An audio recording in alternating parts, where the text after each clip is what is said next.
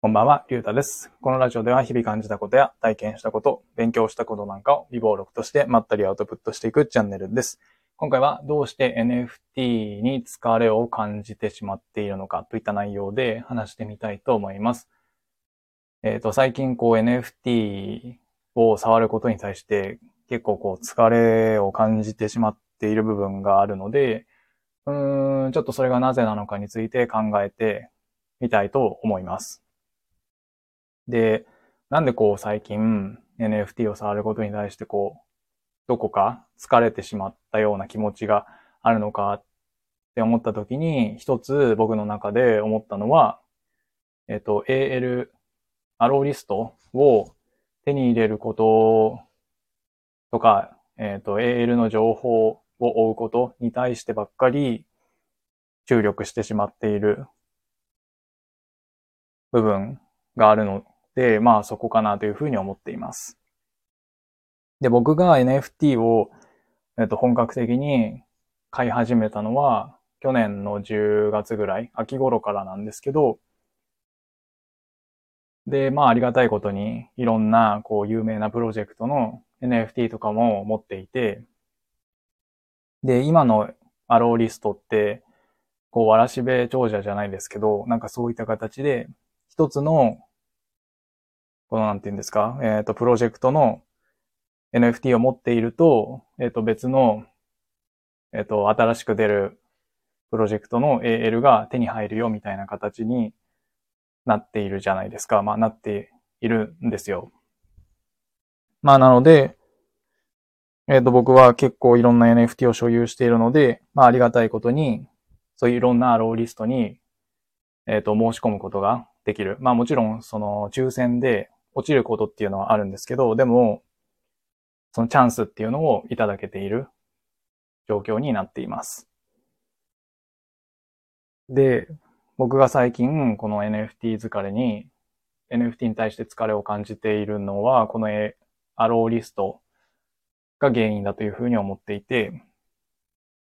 それはなんでかっていうと、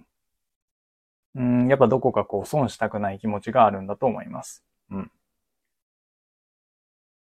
やっぱりこう申し込めるのに申し込まずに、えー、その AL に申し込まずに、で、その後、えー、NFT がリリースされて、で、その自分が申し込まなかった NFT の価値が上がってしまった時に、なんかどこか損した気持ちになるんじゃないかみたいな不安があって、まあ、なので、こう、AL の情報だったり、この申し込みに関する、うん、ことを、うん、逃すまいと、日々、うん、なんていうんですか、過ごしてしまっている部分があるように思います。それが原因でなんか NFT って疲れたな、みたいな感じに思ってしまってるんだと思うんですよね。でも、うーん、それってなんか違うよな、というふうに思います。うん。やっぱり本来こう、NFT っていうのは、こうクリエイターさんだったりを応援するためとかに買うものだったりとか、すると思いますし、うん。なんかこう、うーん、そういう損したくないみたいな、純粋なそういう応援の気持ちじゃないのに、うん、自分がその AL に申し込んでいいんだろうかみたいなことも最近思っていますし、うん。なのでなんかそこの、うーん、ズレみたいなものも、まあ、疲れにつながってるんじゃないかなというふうに思います。うん。で、今はこう NFT の人口が少ないので、その新規の NFT プロジェクトがこう AL を配りますよってなった場合に、その価格っていうのが、えっとまあ格安だったりとか、もしくはただフリーミントと呼ばれるような、その無料で配られるものだったりすると思うんですけど、まあそれもなんでそんなに安く出したりとか、まあただで配ったりとかするかって言ったら、NFT をもっとみんなに知ってもらって、こう NFT の世界を盛り上げようみたいなことだと思うんですけど、まあなので、そのエール手に入れた人は、うん、SNS とかで発信して、こう、まあ、ツイッターだったらこうトレンドに乗るように動いたりとかすると思うんですけど、うんと、僕の場合はその SNS とかでもあんまり発信とかしないので、まあそういう面でも、うん、エールもらったとしても、なんかあまり貢献できないような感じもしていて、だったらこう、申請しない、えっ、ー、と、申し込み、エールの申し込みをしない方がいいんじゃないかなというふうにも、最近思ってきています。うん。でも、まあ最初にも言った通り、それで申し込まなくて、もし、その、申し込まなかった NFT プロジェクトの NFT が、すごい価値になってしまった時に、あ、どうして自分は申し込まなかったんだろうみたいな後悔が、後悔してしまうような気がして、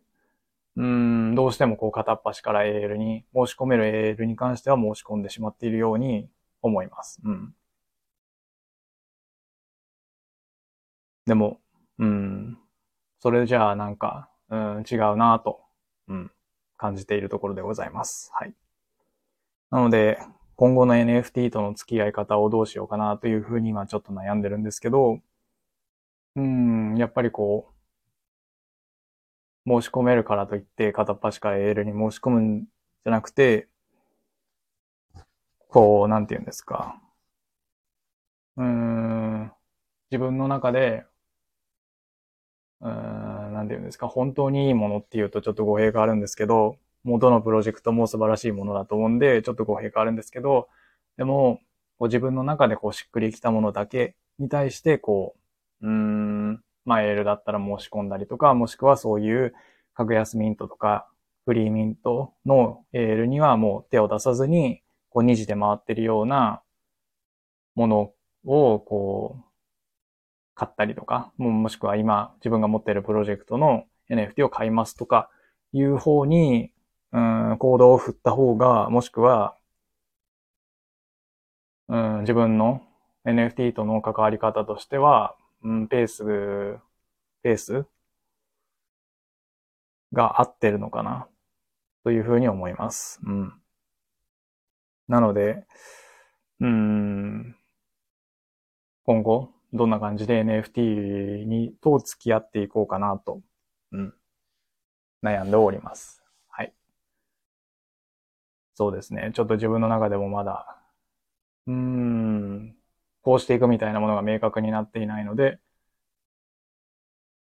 話があっちに行ったりこっちに行ったりしましたけれども、とりあえず現状、うん、NFT に対して疲れを感じている理由は、そのエールを追うことに対してばっかり、こう、気を使ってしまっているというか、そこばっかりに注目してしまっているのが原因だと思うんで、ちょっと今一度、うん、自分と NFT との向き合い方っていうのをもう少し、うん、じっくり考えてみたいなというふうには思います。はい。ただ、